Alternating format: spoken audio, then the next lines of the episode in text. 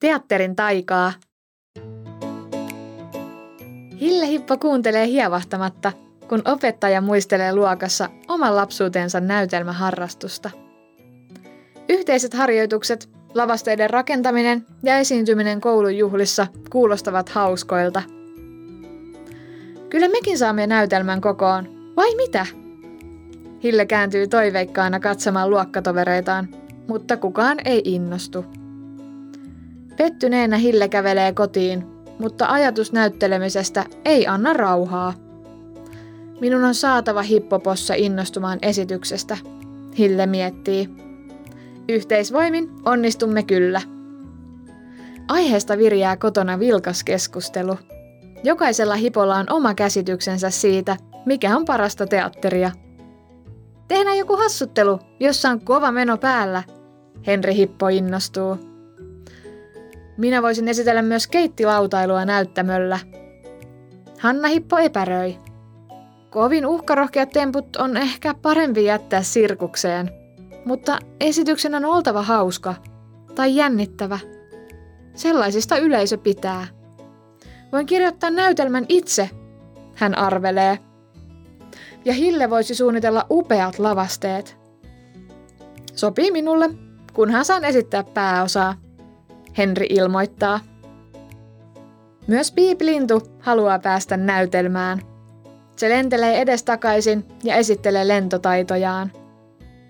Tämä ei käy, Piip. Sinun on rauhoituttava. Keksin sinulle kyllä jonkin roolin näytelmässä. Hanna lupaa. Muutaman päivän kuluttua valmistelut ovat täydessä vauhdissa. Hanna on kirjoittanut näytelmän taikureiden kilpailusta – Piip Linnullekin on löytynyt tehtävä. Se pitää nokassaan taikasauvaa, joka ei saa joutua kadoksiin. Henri on tyytyväinen päästyään mahtavan velhon rooliin, vaikka pitkät vuorosanat huolestuttavat. Minä en ikinä muista kaikkea, vaikka lukisin päivät ja yöt. Henri murehtii. Esitys on aivan liian pian. Pääsimme koulun juhlan pääesiintyjiksi – ei sellaista tilaisuutta voi jättää käyttämättä, Hille sanoo. Henri harjoittelee vimmatusti, ja vuorosanat alkavat pian painua mieleen. Hänestä on hienoa esittää taikuria, joka saa pukeutua koko näytelmän upeimpaan asuun, kimaltavaan viittaan ja päähineeseen. Kyllä vanhoista pöytäliinoista ja verhoista saa ihmeitä aikaan. Hille myhäilee tyytyväisenä. Viimeisissä harjoituksissa paljastuu ongelma. Henri muistaa vuorosanat, mutta ei sitä, milloin ne on lausuttava. Kenraaliharjoitus menee pieleen. Näyttämön keskellä seisoo mykistynyt taikuri, täysin hämmentyneenä. Nyt! Kuuletko sinä? Nyt on sinun vuorosi puhua, Hanna hoputtaa Henriä. Toivotonta. En minä voi antaa ohjeita kesken esitystä, on oltava jokin muu keino. Tilanne on epätoivoinen. Kunnes harjoituksia seuranneet hiiriystävät Mini ja Max keksivät ratkaisun. Mini-hiiri piiloutuu taikurin esiintymisasun kauluksen alle. Aina kun Henri unohtaa, milloin on hänen vuoronsa puhua, Mini antaa merkin kutittamalla taikuria korvan takaa.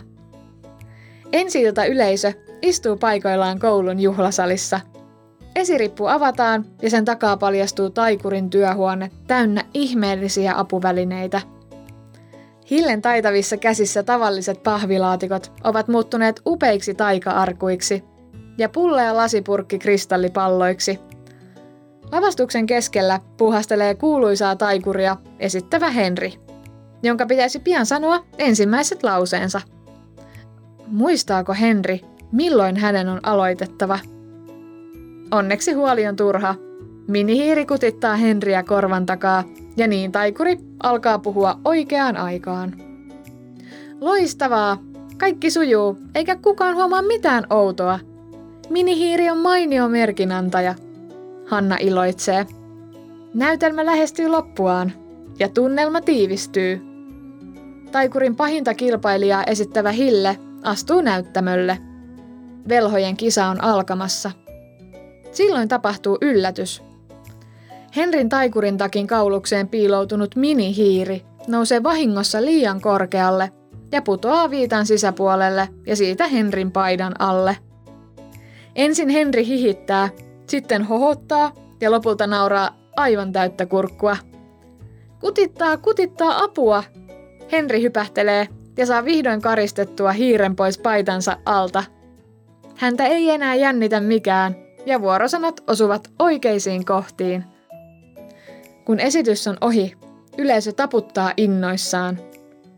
Tästä tulikin nyt melkein huvinäytelmä, Henri kuiskaa hipoille. Hannakin hymyilee leveästi.